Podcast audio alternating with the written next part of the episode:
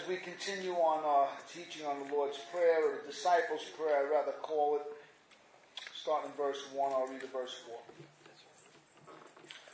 Now Jesus was praying in a certain place, and when he had finished, one of his disciples said to him, Lord, teach us to pray, as John taught his disciples. And Jesus said to them, when you pray, say, Father, hallowed be thy name. Your kingdom come. Give us each day our daily bread, and forgive us our sins, as we ourselves forgive everyone who is indebted to us. And lead us not into temptation. Let's pray.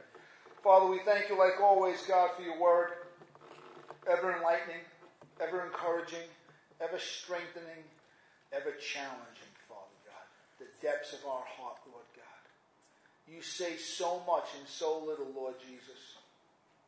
You reveal so much in so little words. And we thank you, O God, and we ask that you breathe upon the text. Holy Spirit, come and anoint thy lips, Father God, and to speak the truth, Father God, that will encourage us and liberate us, Father God, from resentments and unforgiveness, Father God, and the snare and the trap of the evil one, Father, who abides and loves when we dislike, unforgive, and resent everybody else, Father God, for this is the devil's playground. So, Father, we pray that you come, liberate us, God. By grace and mercy, we ask, we seek, and we knock, Father God, as we find our way of going back as a dog returns to his vomit. So easily we can get caught up in this game. Help us, God, once and for all, to live above judgment, resentment, and unforgiveness, Father. In Christ's name. I guess you know what we're going to speak about today. And the forgiven community. I mean, that's what we are. We're a forgiven community. And sometimes it can overwhelm us that we're really forgiven. When we worship, I have a sense of how just awesome and incredible God is towards us. When I have fallen in my own heart with words or deeds or actions or desires and intentions, and I'm reminded of God's grace, and as Patty was exhorting us, just overwhelmed that he really doesn't hold these things against us. And these are personal epiphanies that at least I have, and I'm sure other Christians are having them too, because we go through all sorts of things throughout the day. We all know that forgiveness is basic to Christianity. Unbelievers understand that the Bible, specifically Christianity, speaks about forgiveness. And we come to this place in the disciples' prayer that's speaking about forgiveness. These two short lines about, forgive us our sins as we forgive those who are indebted to us. And we'll speak about that as we go along. I find it hard. I ask a question. Why do so many of us find it so hard to really forgive people in our life at times? Not all the time. I don't live in unforgiveness all the time, but we all struggle, don't we? Sometimes it's injustice, and we hold on to it, and we don't get over it so easily. It's real. It's painful. It's painfully real. Unforgiveness in this world is painful, painful reality. Without forgiveness, there's really no peace. Let's be real. How peaceful can the conscience be when we're struggling with character assassinations and resentments and hatred and malice and slander and gossip? I mean, how nice of an evening can we possibly have? We all know it's too real. I don't have to say I know it's only a few of us. We all, it's part of humanity. It's a real ugly part of humanity. And we're going to get into this a little bit because Jesus knows that. We have here Jesus giving us a prayer about forgiveness. The Bible says a lot about the believer and forgiveness. He gives us a prayer, a whole mindset, a whole way to approach God, a whole way to look at this and appeal to God about forgiving people. It's a whole prayer he teaches us. We'll speak about that as we go along. He also gave us a parable that teaches us about not just forgiving.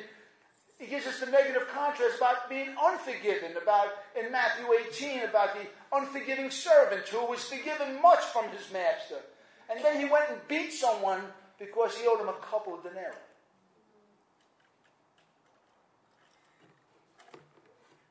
We also have the disciples asking, about forgiveness. How many times should we forgive? The disciple asks, and Jesus, well, says, 70 times 7. If your brother repents, then you forgive. Jesus also teaches us in the Sermon on the Mount about not judging others, about dealing with the speck in our eye and not being so consumed, the log in our eye, not being so consumed with the speck in other people's eyes. In the parable of the unforgiven servant, Jesus threatens eternal hell to those who don't forgive their brother from their heart. There are some Christian thinkers over the centuries that believe that this is a sin that leads to death. A forgiven person not forgiving. It's like, it's an oxymoron. It really is. It doesn't fit. But before we go there, let's make this clear. We all can struggle with unforgiveness. It's so human. It's the first instinct. How about that? When we're hurt and when we're wronged and when injustice has been done, it's the first instinct is to get mad, to hold a grudge, and unfortunately to run with it sometimes further than we want to go. But it's true. It's a very natural part of the sinful condition. From these texts and others, we can see that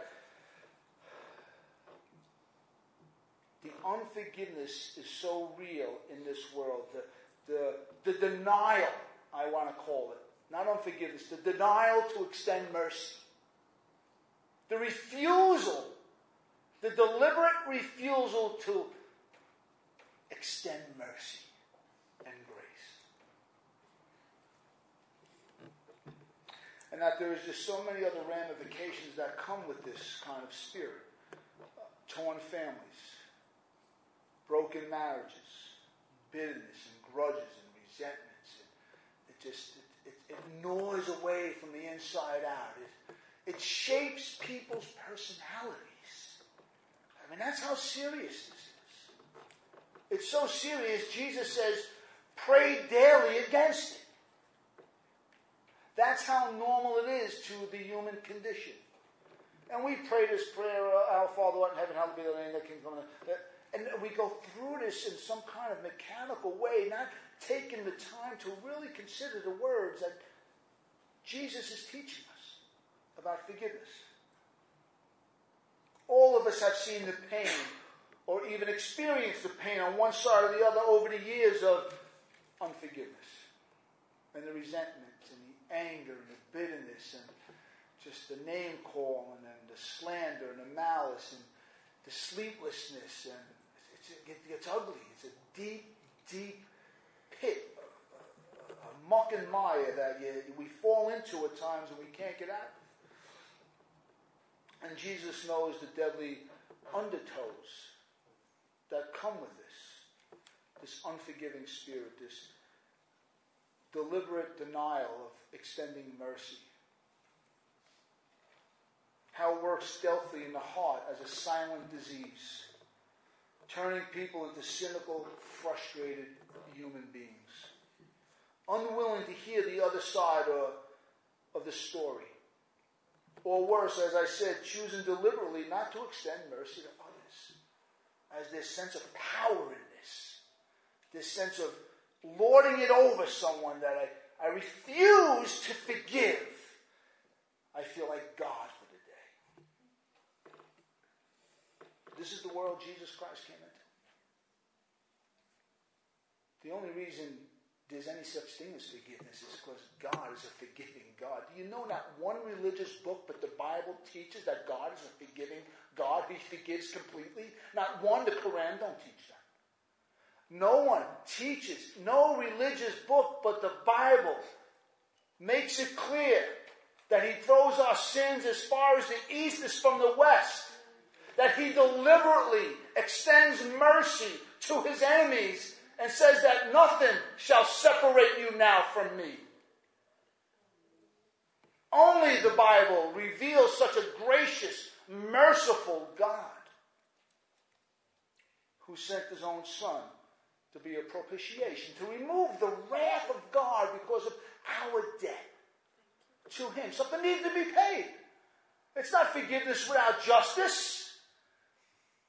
This is justice being due. This isn't justice denied. God extends mercy because of Christ. He took the justice of God. He took the wrath of God. He became the propitiation. We live in a totally fractured society. I mean, the world's a mess. Our interpersonal relationships are a mess. Families are a mess. Even part of John the Baptist's ministry was to return the hearts of the fathers back to the sons and the sons back to the fathers. It's a fractured society. Sin divides. It will always divide. It will always separate. Secret sin separates the hearts of the fathers and the sons, of husbands and wives. It's there. It distances people emotionally from each other because there's sin. Forgiveness is one of the true hallmark virtues of God. Even unbelievers know that it's divine to what? Forgive.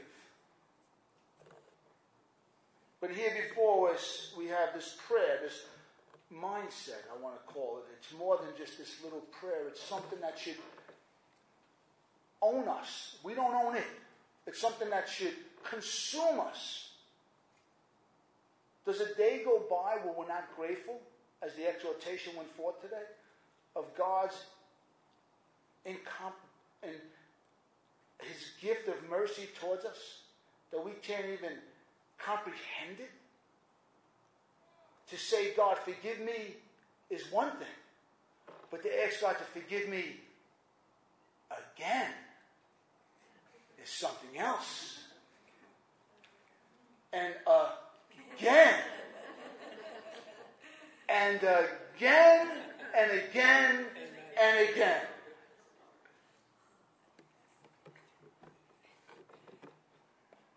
Why? Why, I ask, why does Jesus have to teach, warn, exhort his followers to be a forgiving, unjudging community? Everything we do with Christ and God is about forgiveness. When I even acknowledge God's reality, it's because I'm a forgiven sinner. If I praise Him for a moment, if I thank Him, if I ask Him for something, it's only because of what the blood of Christ has done. Everything in our relationship with God is based on the forgiveness and mercy of God extended to us through His Son. Everything. But yet Jesus still has to teach. He has to warn. He has to exhort. Believers, specifically in this text, is believers forgiving one another and being kind to one another and gentle to one another and considerate to one another. These are things that we do to our neighbors, but yet we have a hard time in the Christian community. Why? Well, most likely because humans are prone to being resentful, judgmental, unforgiving, bitter, and worst of all, just plain mean-spirited. We really are. We're really prone to it. There's not one of us sitting here that having that somewhere in their life can reflect on just being mean-spirited. You know, almost being intoxicated with malice. Overwhelmed with our own bitterness. Just to come down off this hangover and say, man, who was that animal of a man? It was me. Humans have a way of holding on to hurts, whether they're real or perceived, holding on to them to the grave, holding on to some sort of power over people, feeling like if I'm resentful and unforgiving and I don't extend mercy, then maybe I didn't lose the battle of the relationship. If I keep the anger up, then maybe what they said really won't hurt me, instead of just saying, you know, I'm really hurt, I'm hurt. I'd rather be angry. Hold on. So I don't have to feel the pain of just being hurt, being wounded. Now I'm just sharing out of experience. Maybe that strikes a chord with us. I've experienced it. Sometimes it's easier to be angry as opposed to being hurt. If I remain angry and point the finger, then I won't have to look at the pain and say I'm a hurt person. Maybe it's a sign of weakness to some people. Children have suffered under this by parents.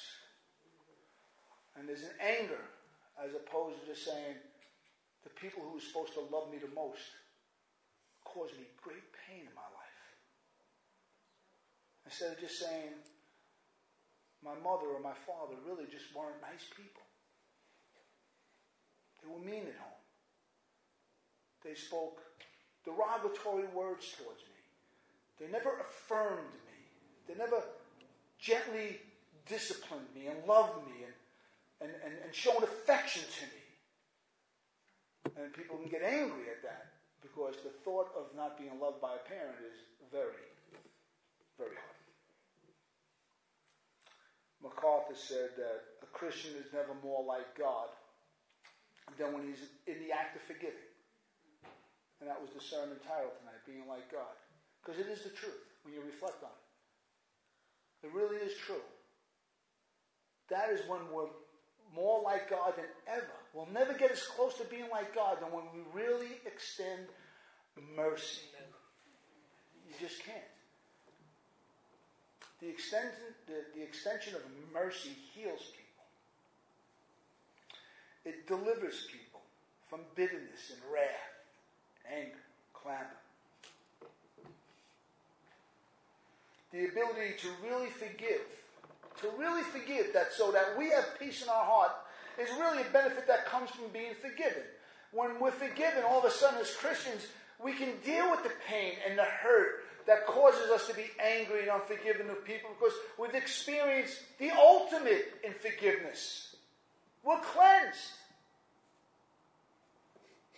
And we find a power, a new sense to look at life differently, a new perspective on life from God's vantage point. And we start to recognize that forgiveness is a beautiful thing. Extended mercy is kindness and goodness, and it's liberating, and it's, you see people in a different light. I walked into a gym once, and when you're a gym rat like the way I am and some other guys, you know everybody in the club, and I walked into this gym one day, and you just feel a tension in the air. And there was a gentleman in the back, and nobody wanted to go near. It was one big, mean, ugly-looking guy.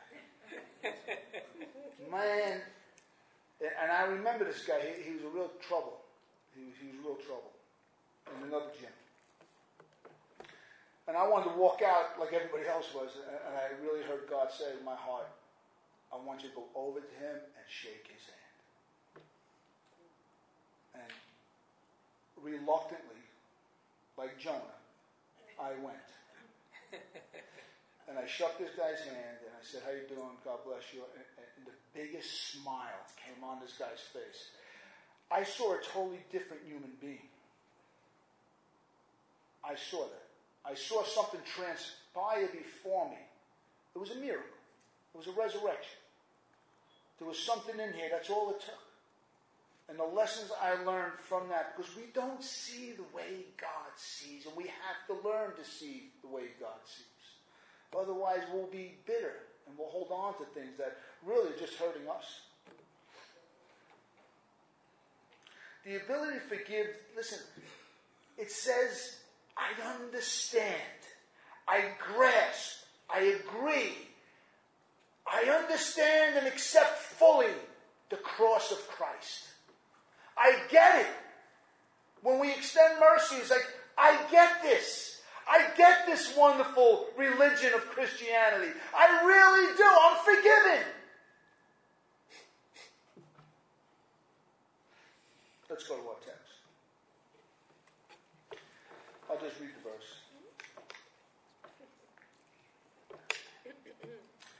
And forgive our sins, for we ourselves forgive everyone who is indebted to us. It's twofold. There is the cry, the plea, the supplication for forgiveness over known transgressions in one's life. This is not ultimate forgiveness. This is not salvation, though salvation could sound like this. A prayer of salvation could sound like this. This is somebody who's already in fellowship with God. This is a believer. This is the believer's prayer. It has nothing to do with an unbeliever. An unbeliever can never pray this prayer. It's only for the adopted children of God filled with the Holy Spirit, putting on Christ, that can possibly say, forgive me of my sins, as we also forgive everyone who is indebted to us. And as I said, it's twofold. It has nothing to do with salvation. This is somebody who loves the Lord, somebody who understands the gospel, who understands that still we walk in human flesh, that this is what Jesus says, if I don't wash your feet, Peter, you have nothing to do with me. You're already clean by the bath you took of your confession of faith in me, but on a daily maintenance, you're going to have to come to me quite often, more than you'll ever think, and ask me of mercy and grace. And again, I will wash your feet. And again, I will wash your feet. So when the prayer is, Lord, forgive us of our sins, it's that maintenance we go on through a daily basis. Of course, we're in communion with God, and we cannot help but to be conscious of our failures. Am I right? Can we worship God the way we worship God and not be conscious of where I still fail in interpersonal relationships, whether with my wife, the congregation, people at work, anywhere? Of course not. Can I be so callous as to think that I'm above sinning, above being resentful, above being hurtful? Of course not.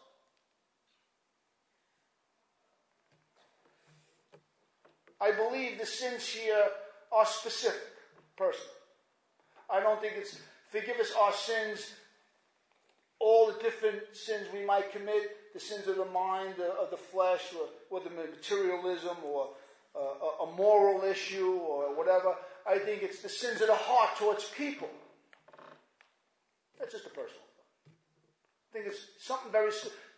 Forgive me my sins and the inner attitudes I have towards other Christians. We get that a little bit when we read 1 Corinthians about the Lord's Supper, about having our heart right with our brothers in Christ and our sisters in Christ, how important that is to God. But either way, it is a conscious acknowledgement of our daily need of the mercy of God in our life. To maintain the vertical.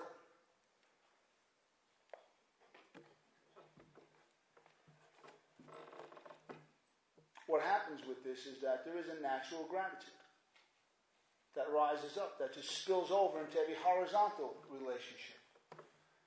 I don't know if you noticed, but you're a social creature. We are meant to be in fellowship. We're meant to be dependent on other human beings, especially in the Christian church. We're dependent on people. We are concerned with other people. God wants us to interact with everybody. And I'll get into a little more as an application later on, but that could be hard sometimes. Everybody's not nice. Some people bite more than others. Some people bark, some people bite, some people point fingers. Well, we're all in it together. This is the Christian church, a.k.a. hospital. A.K.A. psychiatric ward. We need help. We really do, man. Not medication. We need a Savior. We need extended mercy. We really do. Praise God. But it's the daily recognition that life can be hard with people, that there are many failures. And we bring this before the Lord. And He accepts us and He washes our feet. And it's in that process, it's the only answer for unforgiveness, resentment, anger, slander. There is no earthly answer for the ugliness of the human heart. There is no earthly answer. There is absolute no. I mean, this is so bad, I think we can agree that psychosomatic, people get sick. People really get sick, and they have to go to hospital, not hospital, they have to go to on medication and therapy, and I have nothing wrong with that. I have nothing against that.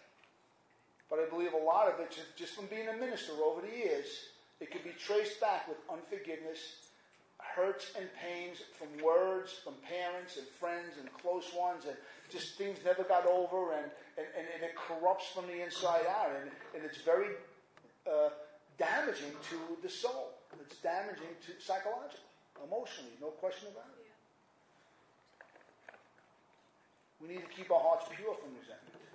And the way of doing that is to acknowledge what God has done for us all the time. The prayer is not, don't pray once a year is the Day of Atonement. This is not the Day of Atonement.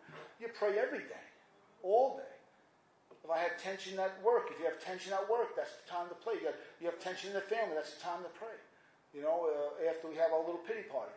When the hat and horn goes in, then we have to go home and go, you know what, I blew it again. We got to keep it fresh with the Lord. I got to keep the vertical. If I lose the vertical relationship, because the horizontal relationships are very challenging, and all of a sudden this relationship starts to break down because this one's are getting tough, we'll lose it. Yeah. Well, you can't do it. That's right. I've seen many a Christian fall apart in their relationship with God because they have a hard time with other Christians. Yeah. It's the truth. It's very difficult. As a matter of fact, it's, in the ministry, this is probably the hardest thing I have to come to grasp with, unforgiveness in a Christian's heart. There's scripture that suggests that Christians can forget this daily activity of bringing these requests to God and keeping our heart pure from resentment and anger and judgment and criticism of the Christians. Listen to 1 John 1, 6 to 10. John says, if we say we have fellowship with him, that's God, while we walk in darkness, I'm going to paraphrase a little bit over here, so maybe you can just get the gist. If we say we have fellowship with him while we walk in the darkness of unforgiveness, we lie and do not practice the truth. But if we walk in the light, as he is in the light, we have fellowship, he doesn't say with God, with one another. And the blood of Jesus, his son, cleanses us from all sin. If we say we have no sin, we deceive ourselves and the truth is not in us. If we confess our sins, he is faithful and just to forgive us of our sins and cleanse us from all unrighteousness. You know, sin will separate us from other believers. And we have to have a daily prayer of bringing this before God to cleanse us from all unrighteousness. Cleanse us from every hurt and every pain that we have towards other believers, of any kind of criticism, any kind of resentment. It's a constant daily cleansing that we have to, otherwise it will creep in, it will sow, it'll be like yeast, and it will grow, and it grow, and it grow, and it manifests, and it has all sorts of other ramifications. There's also a scripture that teaches us that unforgiveness is the devil's playground. Listen to Paul in Ephesians chapter 4. As a matter of fact, these next two scriptures, listen carefully how the devil loves this. Therefore, laying aside all falsehood, speak truth to one another with your neighbor, for we are all members of one body. Be angry and do not sin. Do not let the sun go down on your anger. Do not give the devil an opportunity. The devil loves unforgiveness. He only needs 24 hours. He who steals must no longer, but rather he must labor, performing with his own hands what is good, so that he will have something to share with the one who is in need. Let no unwholesome word proceed from your mouth, but only such word as good for benediction, edification, according to the need of the moment, so that it will give grace to those who hear. Do not grieve the Holy Spirit, by whom you were blessed for the day of redemption. Let all bitterness and wrath and anger and clamor and slander be kept away from you, along with all malice. Be kind to one another, tender-hearted, forgiving each other, just as God in Christ has forgiven you. Listen to 2 Corinthians 2, 10 and 11. Anyone whom you forgive, Paul says, I also forgive. Indeed, what I have forgiven, if I have forgiven anything, has been for your sake in the presence of Christ, so that we would not be outwitted by Satan, for you are not ignorant of his designs. Just to get into a little 2 Corinthians, there was someone who wronged Paul, who questioned Paul, who slandered Paul in his apostolic ministry and his call to preach and his call to... He birthed the church of Corinthians, but there was somebody there or a group of people that snuck in and they were pointing the finger at Paul. And this man finally repented of his sins, but they didn't want to forgive the man. And Paul says, well, be careful here. I've already forgiven him. Make sure you forgive him too. Because we're not unaware of Satan's schemes. Satan loves this. Satan loves unforgiveness. As though I was there already, I've forgiven him. You also forgive him. I know he's done you much damage because he's done damage to me. He's done damage to you. But forgive the man. His genuine repentance there. Here is the power of prayer. Let me explain. Prayer is our lifeline to God, our lifeline to his power. Prayer puts in the heart a right perspective. We see as God sees. When we're specifically praying over, I'll ask you this question. Does anybody in this room have difficult relationships? A couple of honest saints. Do you have difficult relationship with other people in this room? All right, no hands. Do you have difficult relationships with me? I know it's me. I know you all hate me. Oh, no. Do you have difficult relationships with other Christians? Have you? If you haven't, trust me, you will. Okay? It's part of being part of the local church. That's why a lot of people aren't part of the local church, because they just can't stand it. But the only common denominator is themselves. They go from church to church and they don't realize it's not him, them, and it's you're the only common denominator. As we enjoy our need for forgiveness and we go to God on a daily basis to forgive us our sins, we can in turn find the strength to truly forgive others from the heart. So to be set free from bitterness and wrath, those diseases of the soul that have no earthly antidote and that Satan loves to exploit. Which many Christians, as we can easily suffer under this. It's interesting that he says, God, forgive us our sins as we forgive everybody of their debts against us, who are indebted to us. That means who owe us. I love the wording he uses here. In Matthew, he uses debts for God. Forgive us our debts as we forgive those who have debts against us. But here he says our sins. Forgive us our sins. But he says forgive us as we forgive those who are indebted to us, as though there is something to be paid, that someone owes something, whether it's tangible, emotional, psychological, spiritual, someone owes us something because they stole something from me the day they did me wrong. They're indebted to me now. It's almost like this power trip. I got you now. I heard what you said. Now you're going to pay. They're indebted to us. I love the wording here. Because that's the way it feels sometimes. It feels like people are indebted to us. And now we're going to rake them over the coals. Emotion. Am I missing on that? How true is that to human nature?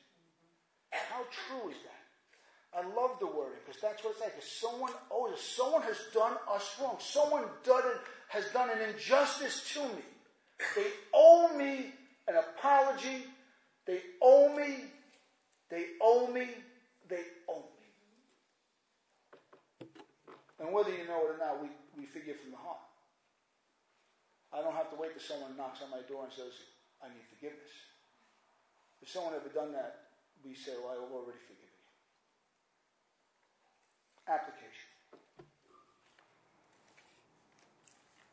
What are we to do when people don't repent of their wrongs against us?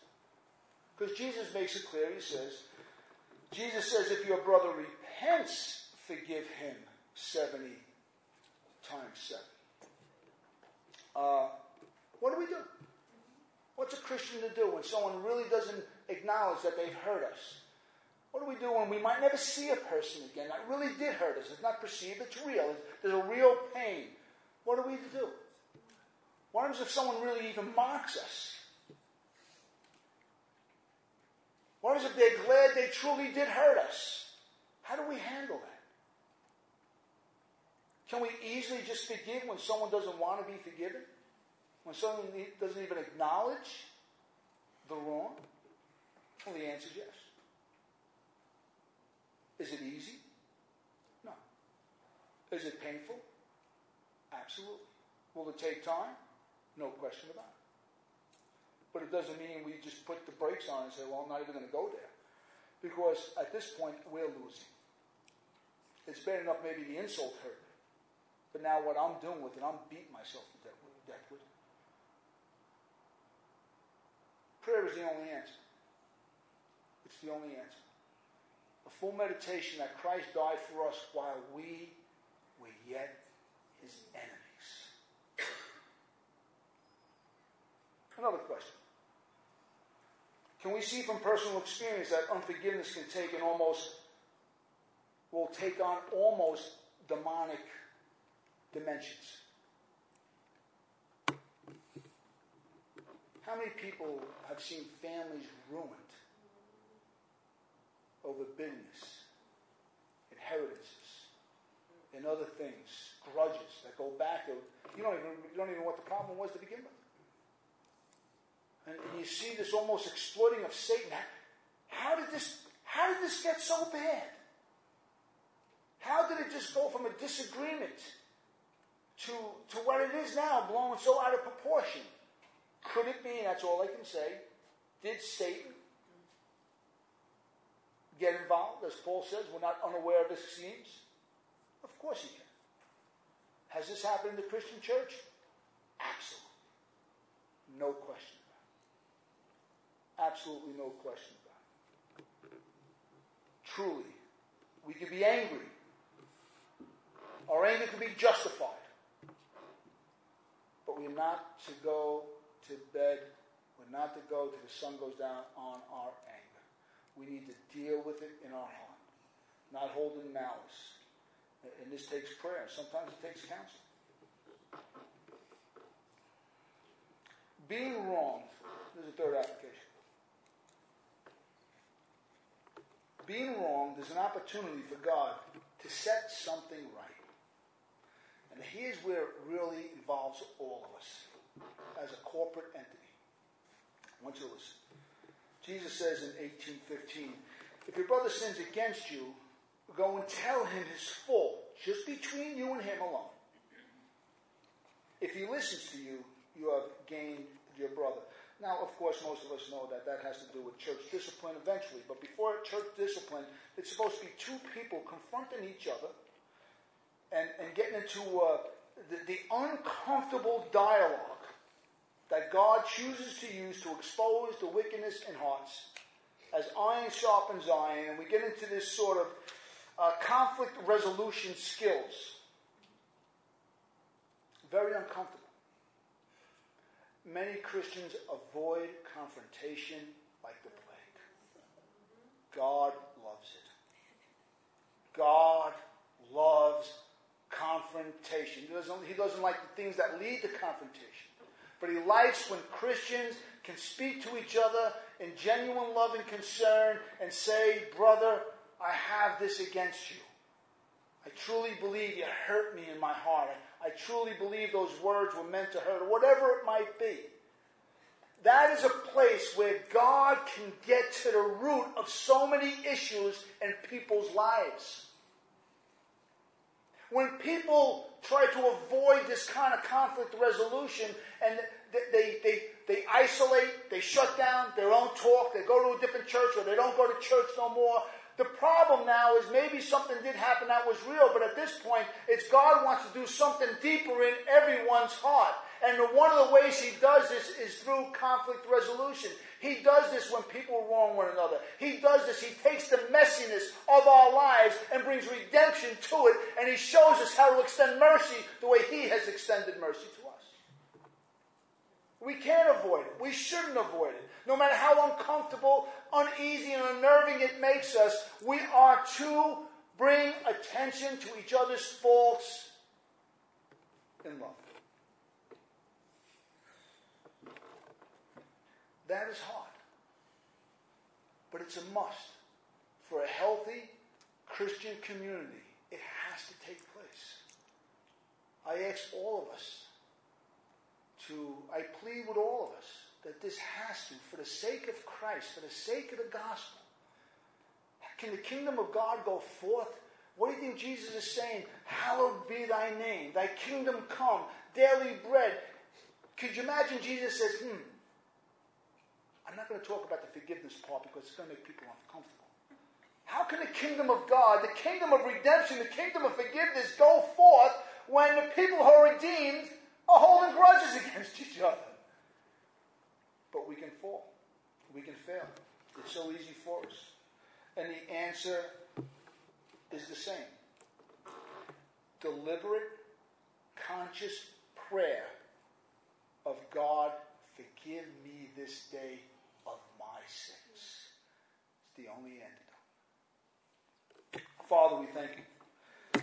We thank you, God, for the forgiveness of our sins, Father God. We thank you that we can come to Christ and have our feet washed no matter how ugly they are, Father God. God, we thank you, Lord. And it's in this washing, this constant coming to you with the deepest ugliness of our heart, God, even towards others, Lord God, that you forgive us. And in this place, God, of comfort and redemption, Father God, we find this newfound strength to forgive those who have hurt us, to those who are indebted to us, to those who owe us something. But yet, God, we choose to extend mercy. And we see something from your perspective that we've never seen from our earthly perspective, Father God. We've seen your justice. We've seen your redemption. We've seen your forgiveness, Father God. God, I pray for everyone in this room, everyone who belongs to Sonship, everyone who can hear my voice, Father God, for all of us, that you cleanse us, Father God, from any hidden resentments and angers and this sort of people are indebted to us attitude, Father God, that has crept into our lives and we don't even know it. It's just there sometimes. Husbands and wives, parents and children, Father God. And it goes on. The list goes on and on, God. I just pray, God, that you set us free as we spend quality time in prayer over our failures. You'll set us free to love those in all their failures.